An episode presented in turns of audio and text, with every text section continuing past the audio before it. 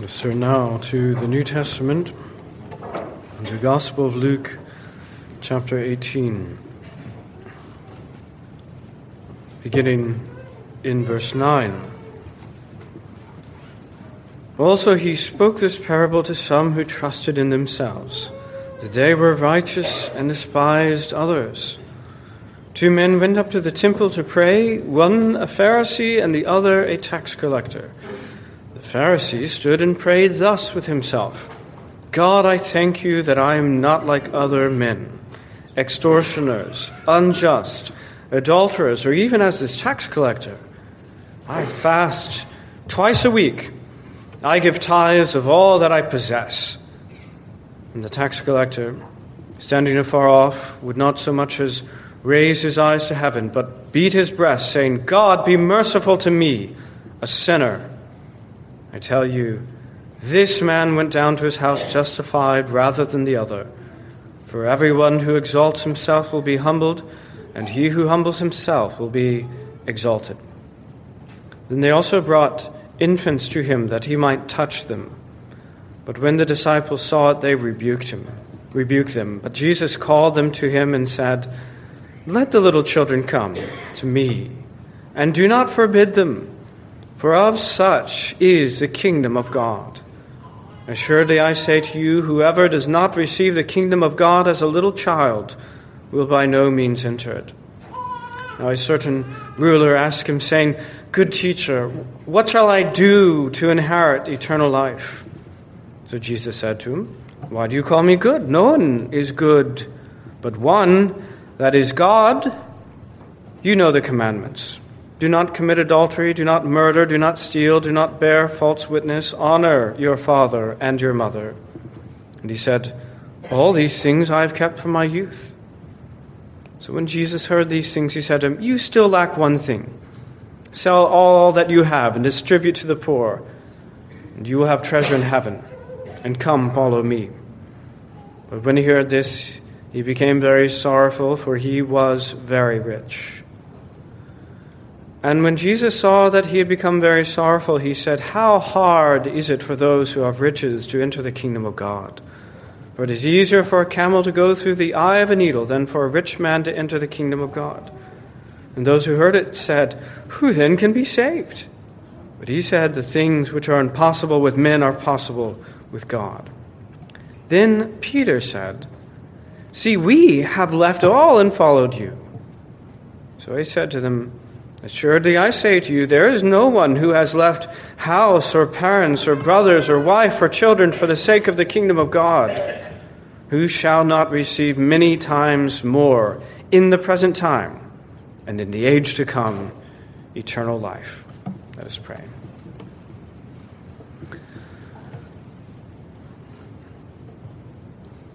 Lord, we know that we on our own have no ability to see anything at all. We are as blind as bats.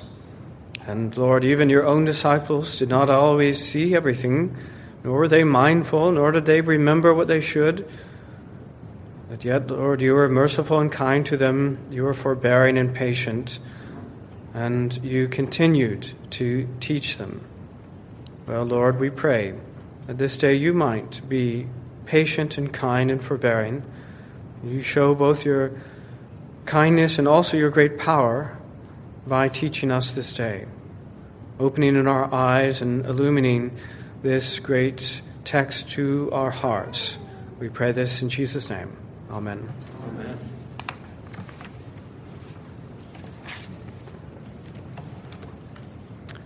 Well, after the rich young ruler, we come now to Peter's statement to the Lord here in chapter 18 in verse 28. And Peter said, See, we have left all and followed you. Now, the very first question in this is why did he say that and why did he say that in that particular situation? What brought him to that point? And as always, the context is very important. What might have prompted Peter to say it at that point? Well, he had just heard Peter, uh, Jesus say in verse 22 to the rich young ruler, You still lack one thing.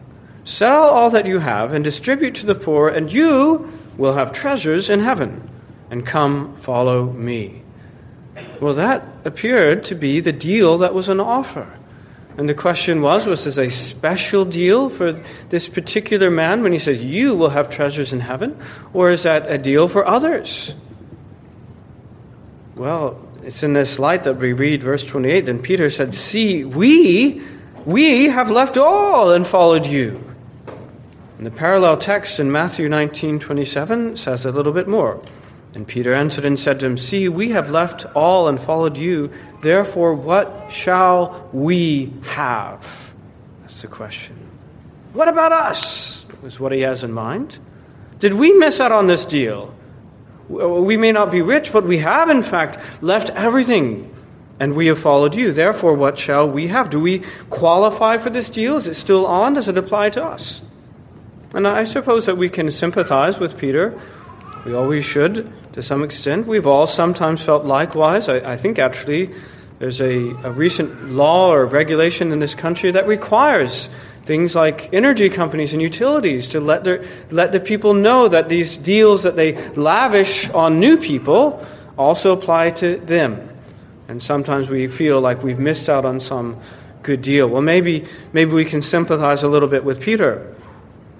But I think we should also be careful that we understand that our God is not like some tricky utility company that is offering a deal to some and not to others.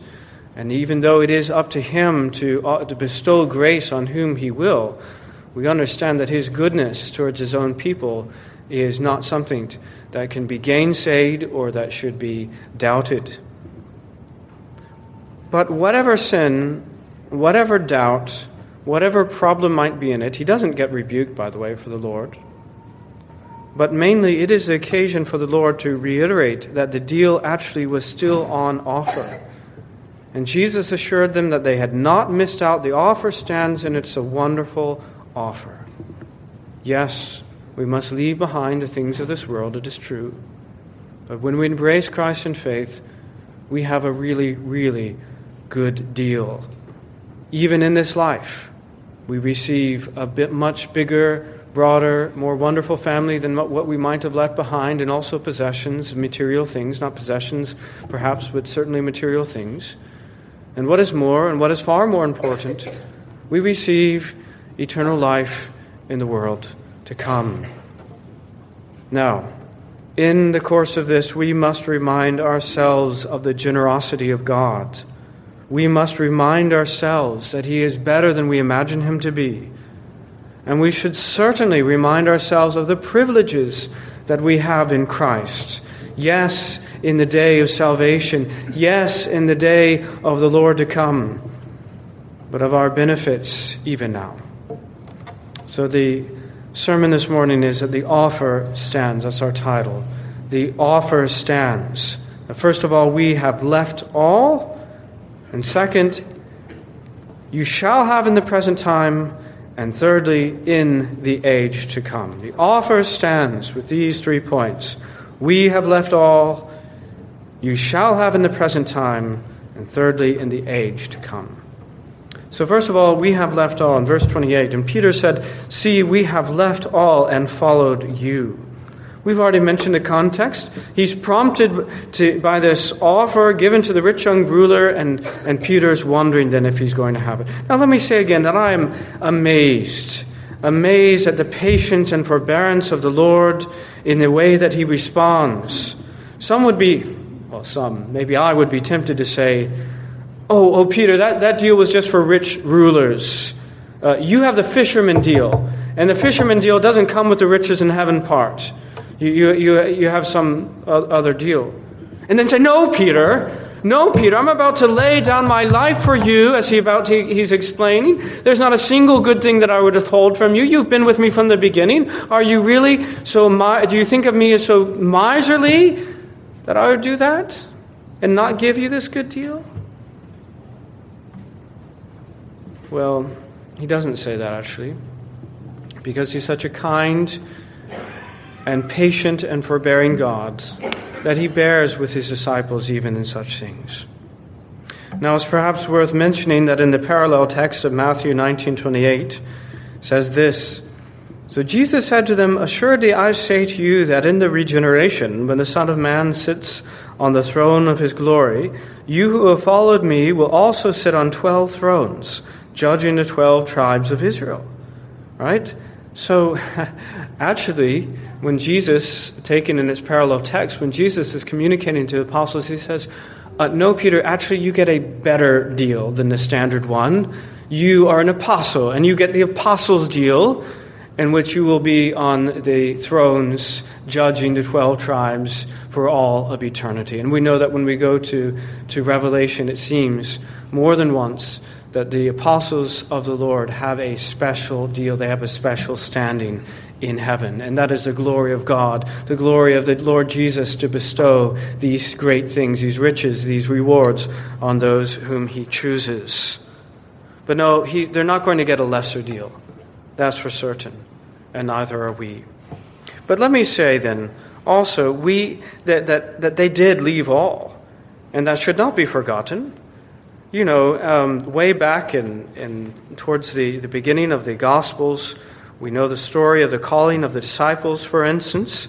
This, the story is, is similar throughout, but Jesus in Galilee saw these brothers, James, the son of Zebedee, and John, his brother, in a boat with Zebedee, their mother, their, their father, mending their nets, and he called them, and immediately they left the boat and their father and followed him. And that's not without its signification. Immediately they left the boat, which was their means of sustenance, it was their business, and their father, their family, not just the father, but all the father's house, all of their family. They left behind these things and they followed him. And that was the story repeated for all of the disciples. They really had left everything. But you know, that's very much part of the deal.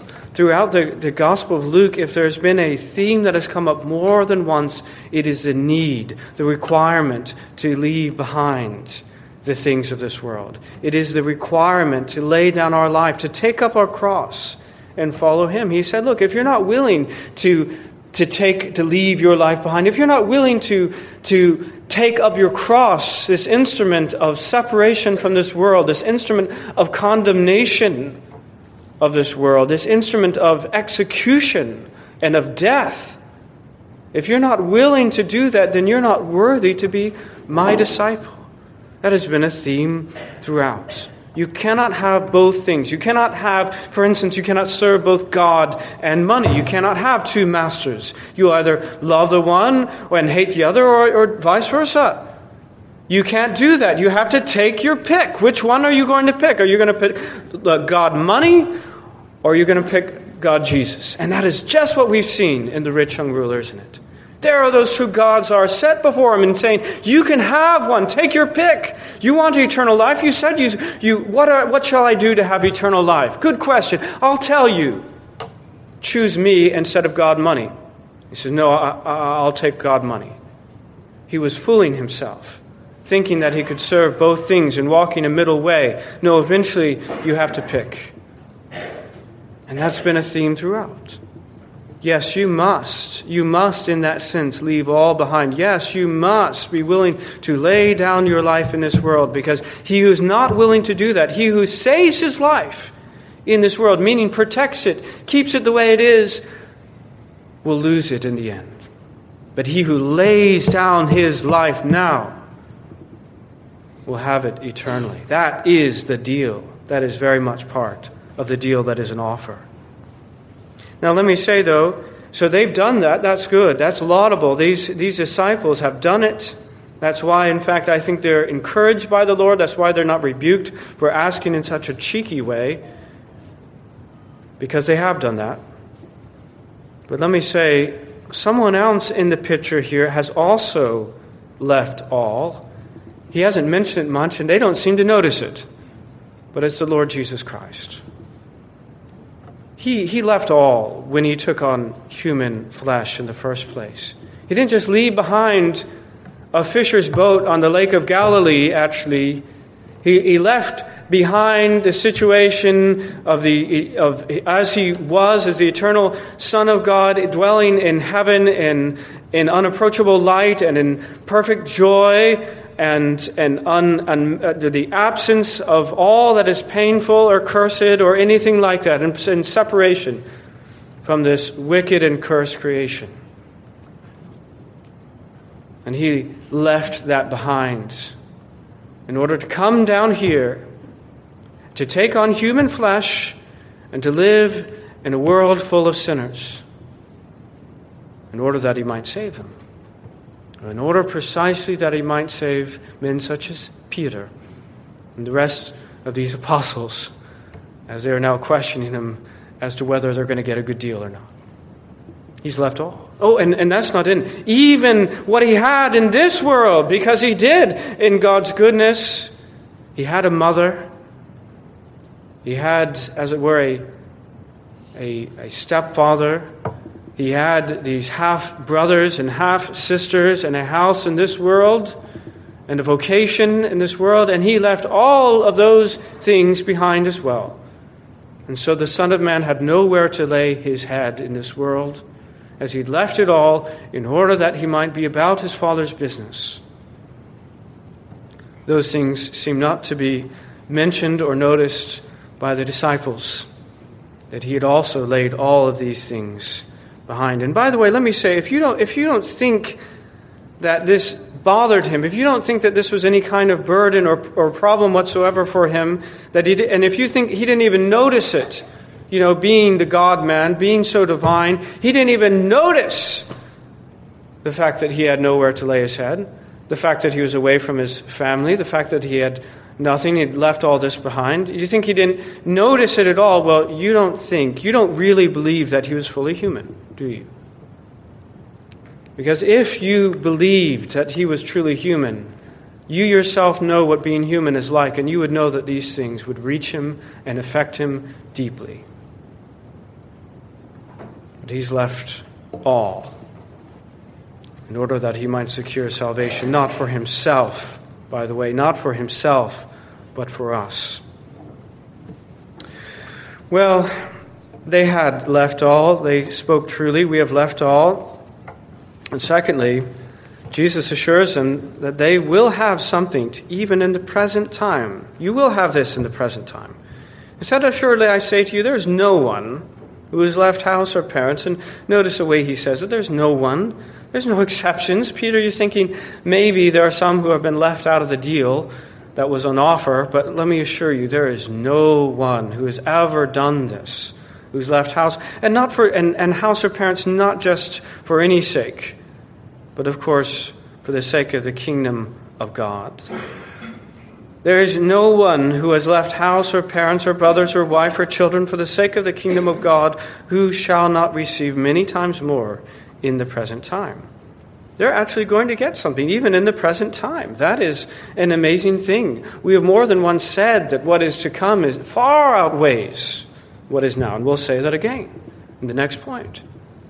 And indeed, if the deal contained absolutely nothing in this present age, it really wouldn't change much, would it? Because whatever happens in the, the, the next world utterly, utterly outweighs the situation here. But God, in His goodness, provided that we should have great benefits even in this life. And it is in kind of the very things that we've left behind.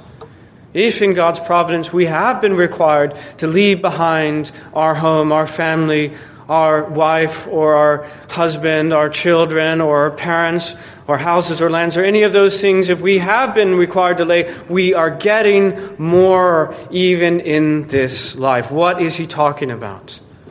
even in this present time. What is he talking about? He's talking about the people and family of God, the church. That's what he's talking about. The church.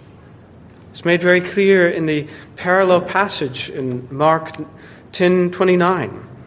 So Jesus answered and said to him, Assuredly I say to you, there's no one who has left house or brothers or sisters or father or mother or wife or children or lands for my sake and the gospel's, as that's also elaborated, my sake and the gospel's, who shall not receive a hundredfold now, this time.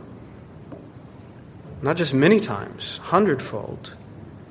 Houses and brothers and sisters and mothers and children and lands with persecution, by the way. And he is talking about again the church. He has been the recipient of that, by the way, as he goes along. He even says so. It's very true of the Lord Jesus himself. Precisely his point in Luke 8, if you remember that. Luke 8:20, do you remember what he said? Says these people came and said, "Your mother and your brothers are standing outside desiring to see you." He doesn't say, "Oh great, bring them in." He says, "My mother and my brothers are those are these who hear the word of God and do it, meaning the people of God, those who believe in his name, the church that has been gathered." He said, These are my mother and my brothers.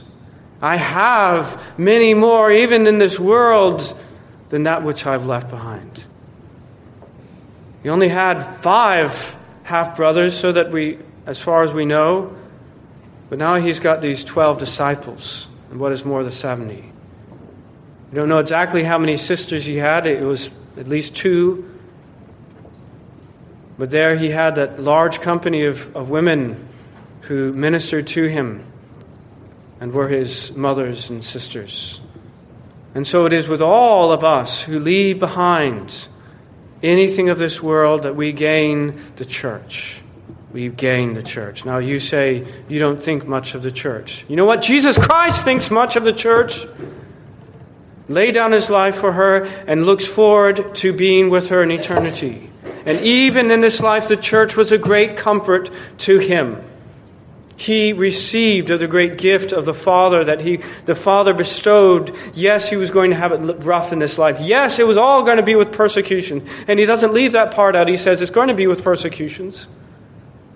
He says he bestows the great gift even in this life of the family of God. The mothers and the fathers and the brothers and the sisters and the sons and the daughters and the, the houses and, and lands of the things that are the church is together and of the people of the church that we share with one another in various ways.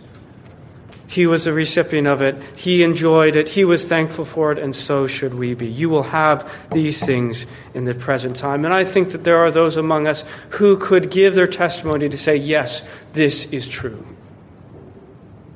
That my family and the family of God is more. It is more loving. It is more joyful. It is closer to my heart than even the family that I, whether physically or spiritually, have had to leave behind. You will have that even in the present time. But that's not it, of course.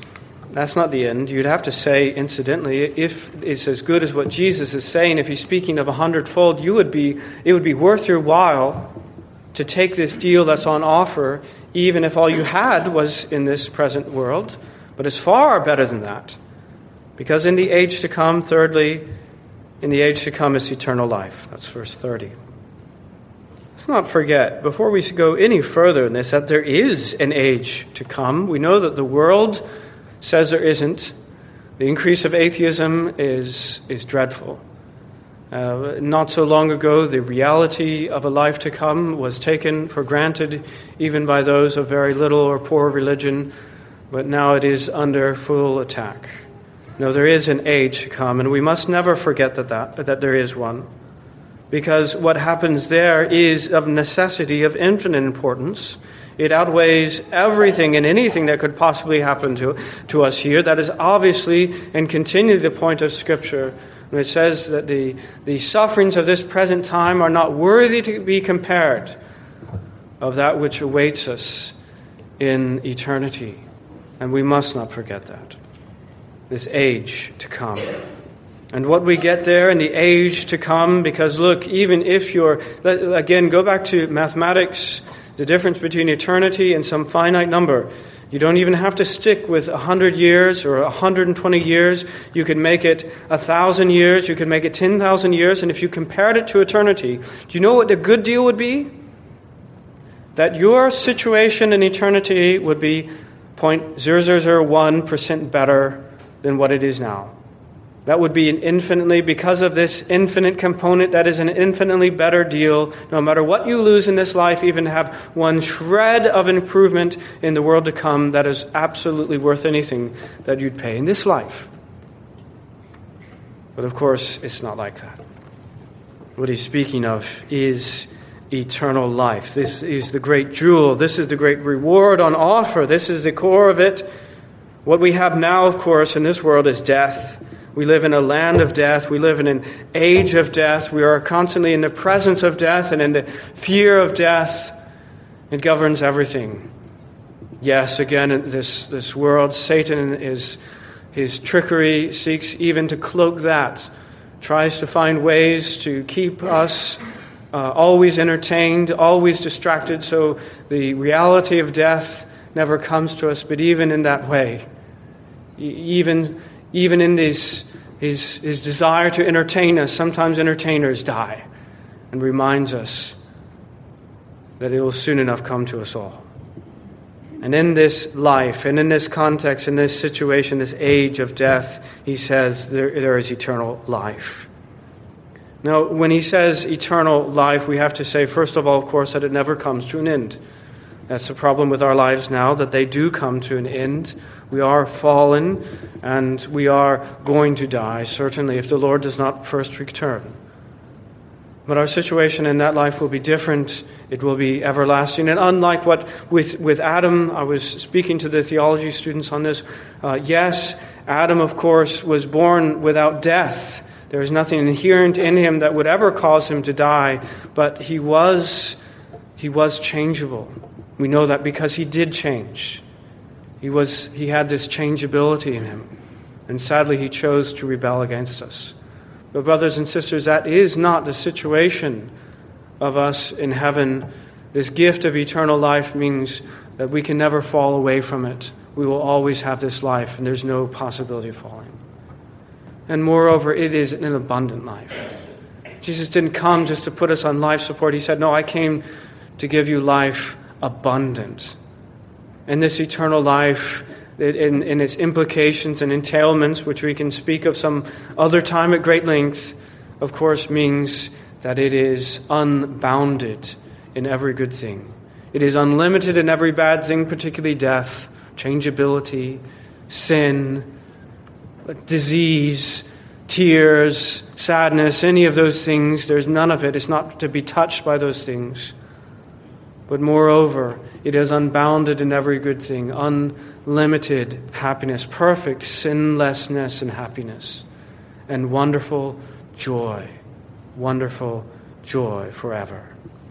So, this is the great jewel. This is the thing that he says that is on offer. And the question is, how did he get such a gift to bestow upon his favored subjects like Peter and the other apostles?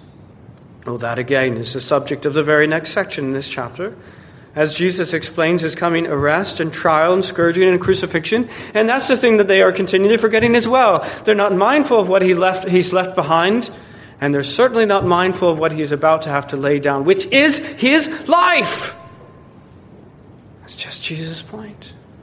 In order for all this to happen, He's going to have to, he's laying, he's putting aside all those things and he's laying down his life. He's willing to do it to secure for all of his people eternal life.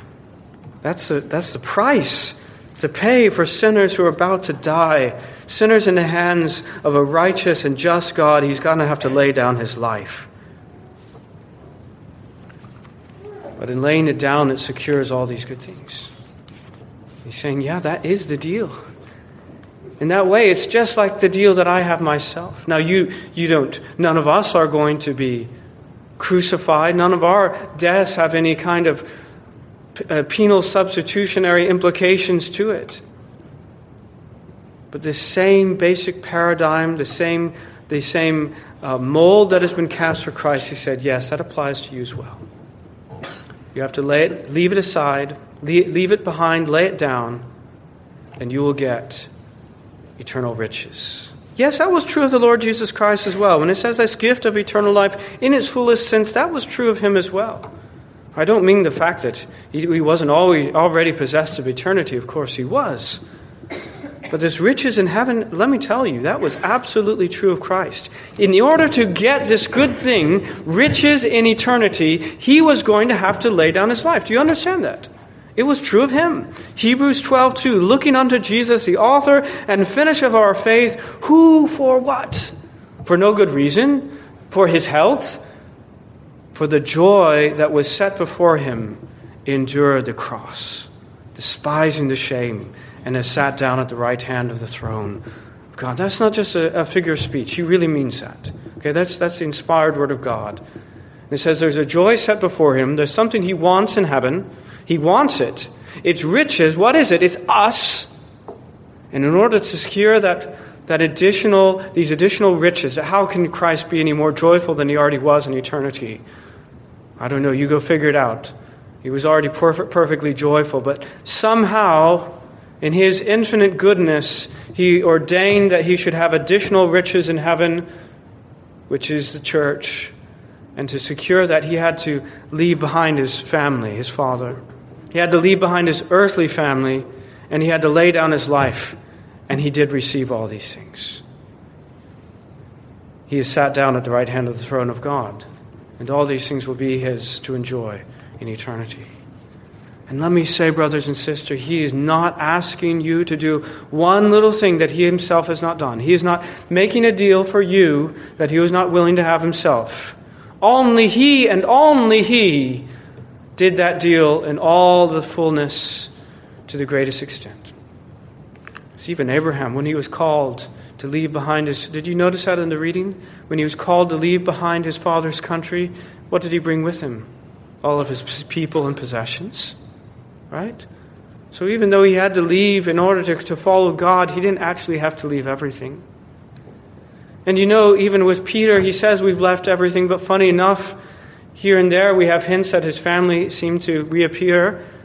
He hasn't completely left him behind. And you know, that's the thing, is that as Jesus tells us what it is in theory, very often in his goodness and his grace, it doesn't work that way in practice. All he's asking us from us is a willingness to lay down our life and He, in His goodness, makes the deal even better normally than what we're prepared for it to be. Utterly the opposite of what Peter thought. So let me say the first and obvious application is just to take the deal. It's a very, very good deal, and it is still on offer. I mean, uh, what a sad thing would it be for me to come to you? You know that, that God's uh, covenant does not change but the manner of administration does. And let's imagine, theoretically, of course it didn't, let's imagine that actually the, the administration of that was worse today than what it was in the Old Testament. Wouldn't it be sad for me to be preaching through the Old Testament and, and for us to realize, wait, all, all that Abraham had to do was believe and, and he got all that? That's amazing. And I'd have to say to you, I'm sorry that, that that's just not on offer anymore. We have a, a slightly uh, not as good deal for us today it would be very sad for us. But let me say that is not the case. The deal is still around. All we have to do, all we have to do is say, is be willing to let go of the things of this world that are clinging to us, that we are clinging to it. And I mean the whole deal. Some of us struggle with more different aspects of that. Satan has his hooks in all of us in different ways. So we, we don't want to be eh, monochrome or monodimensional when we think of this world because family means a lot. Because our situation and status means a lot. The, par- the possibility of persecution, of standing against the world, that sometimes means a lot. Of peer pressure, that means a lot to some people. But of all these things, what Jesus is saying is be willing just to let go. Leave the implications to me. Yeah, there, there'll be persecution one way or another. He said that. Leave those implications to me. Let go of that rope and, and, and hold on to this one. Okay? You can't forever be like this. You've got to let go and, and cling to Christ in faith. And he says that even in this world, it's going to be better. That's what he says. Even in this world, it's going to be better. And, brothers and sisters, again, I add my testimony to say that is true. Take the deal. Embrace Christ. And I need not say that riches in heaven, eternal life, is worth it. Secondly, then, let's just count it a bonus. Count it a bonus when things are better than what he said. Okay? Now, people in this world sometimes make, make deals that are not as good as what they said. Okay, they either did not intend to fulfill them, or just in this fallen world it didn't work out, and the deal is very rarely as good as what they said. But Jesus goes the opposite direction. He speaks in categorical, absolute terms as if every single person who ever believed in him, A, had to completely say goodbye to all of their family for all, forever, never speak to him again, leave behind all of their possessions, either just leave them behind or sell them and, and so forth, and have nothing, and, and, and you know, go to a far country, as it were, and then to suffer great persecution and to be martyred. He says he speaks sometimes as if that would be the case for every last one of his people. Raise your hand if that's true of you in this room. No one. He hasn't actually ask us, as it were, exacted from us that situation for any one of us. Okay? And as I say, I think, yes, there have been cases of very extreme persecution in which almost every one of those things would have been fulfilled. But I'm not sure if anyone ever fulfilled it the way Christ himself did in leaving behind all those things and laying down his life so entirely. So, my beloved, count it a bonus if you're not actually at this moment required in your calling to leave everything in this world, count it a bonus. If you're not required to leave behind your family entirely, count it a bonus. You're not guaranteed it. The Bible certainly depicts it as something not to count on, but rather the opposite. But if your life in this world is better than what he say, mentioned as far as your family, your things, and all the rest of it, and count it a bonus. But thirdly, and most importantly, please become more acquainted with your privileges. Maybe better acquainted would be the way to say it. Become better acquainted with your privileges. You know, it was a, a quote some of the men in the presbytery love to mention that our problem is that we are not sufficiently acquainted with our privileges.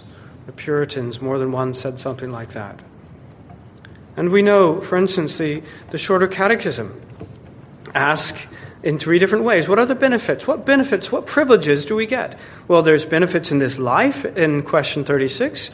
There's benefits at death in question 37, speaking of the intermediate state, and there's questions at the resur- and there's benefits at the resurrection. What then, focusing on that maybe, question 36 What are the benefits which in this life do accompany or flow from justification, adoption, and sanctification? The benefits which in this life do accompany or flow from justification, adoption, and sanctification are assurance of God's love, peace of conscience, joy in the Holy Ghost, increase of grace, and perseverance therein unto the end. Now, it doesn't even mention the church. Maybe it was left out. It is the shorter catechism.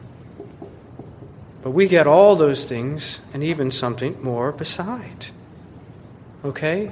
Now, I want to say that just like the gospel itself, all of these things are there for the taking, but you have to embrace them. And what I mean particularly to say is the church. The church. Okay? The church that was a comfort uh, to Christ even in this world He'd left behind his mother and brothers and sisters. But he said he has these things because of God's people, those who believe in him and do his word. He has these things and he's blessed by them, he enjoys them, and very clearly he has embraced them. Very clearly. And let me ask you have you embraced the church? Have you embraced the church?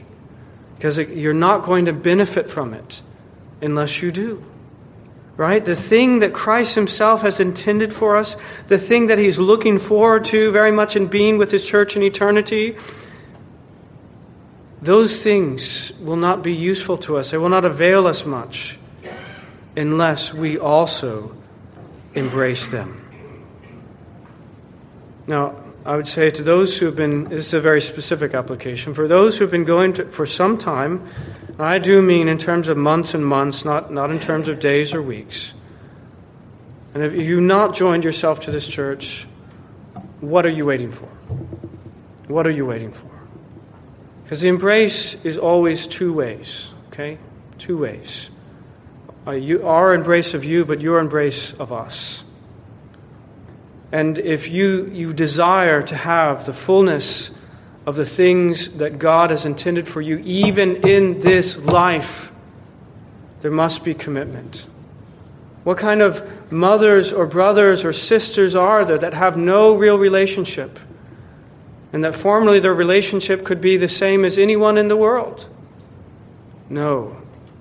Those who have that kind of close relationship formally commit themselves to one another. And we call that church membership. And I would challenge some among us to consider that. Become more acquainted with your privileges, yes, in this life.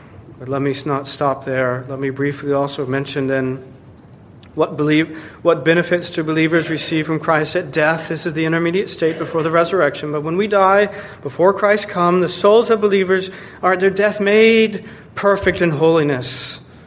And don't we look forward to that? Don't we look forward to that? You know, if there's something that increases in this life, sometimes it does feel in our day to day experience that our holiness does not seem to increase at all. We know objectively that's not true. It can't be true. Any living thing does increase, and despite ourselves, we are growing slowly in holiness. But if there is one thing that does seem to increase, it is a sense of our sinfulness that as our eyes are opened, as the cataracts are removed, the scales from, fall from our eyes, we see ourselves more and more clearly, and we do not like what we see. And we say, How can we escape this old man of sin? And more and more the saints look forward then to the day in which they will be made perfect in holiness, because we are far from it at the moment. And that is the great ornament Was speaking to the students yesterday, the great ornament which Christ is giving to us. If the queen were to give the most precious things that she ever had, maybe the crown jewels, it would be something extrinsic to herself. Things that beautify her, things that identify her high office. No, no higher office is there. That there is this outward glory that is to be seen in the crown jewels. But the Lord has something that is intrinsic to himself. That is the great beauty of the triune God, and it is holiness, and He is absolutely bestowing that upon us, even now.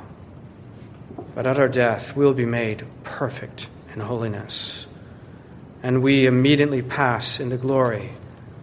Isn't that a wonderful thought? But that's not the end, because of course there are benefits at the resurrection because at the resurrection, believers being raised up in glory shall be openly acknowledged and acquitted in the day of judgment and be made perfectly blessed in the full enjoying of God to all eternity. And I hope you're looking forward to that. I hope that warms your heart the thought of the full enjoyment of God to all eternity. Because you see, it does again work both ways. The Lord so appreciated being with his own people even in this world, but more, far more so in eternity. Because they remain sinners, and we marvel at his forbearance, but surely there was some element that says, Peter, wake up.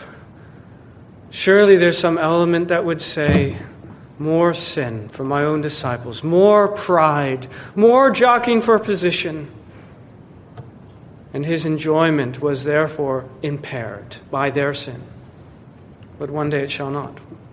And our enjoyment of him is impaired in this life by sin. We cannot enjoy him a, a tenth, a hundredth of the way that we shall when we are made perfect in our holiness. And there's nothing between us at all but the full enjoying of God and that, brothers and sisters, is something to look forward to. That is something to, to wager your life on in this, this world. It is something to be willing to lay down your life for. And may we, may we do that. May we do that. Let us pray.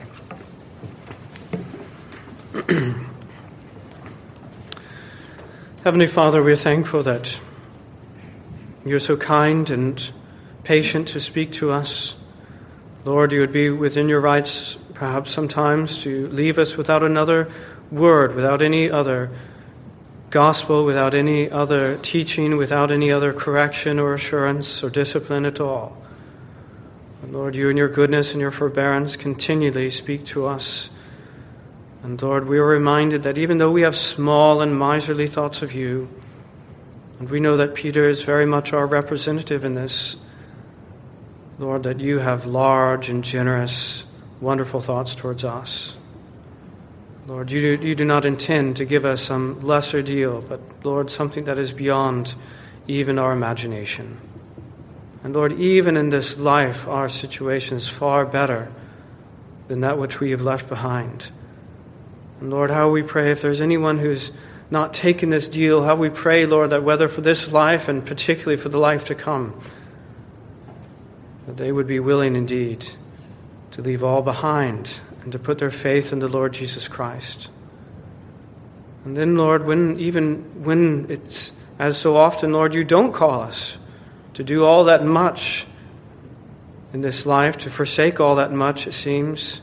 Lord, let us count it a bonus and part of your generosity and serve you with gladness as long as we live and look forward to these greater riches particularly our holiness and our unbridled, unlimited, infinite enjoyment of God for all of eternity in the world to come.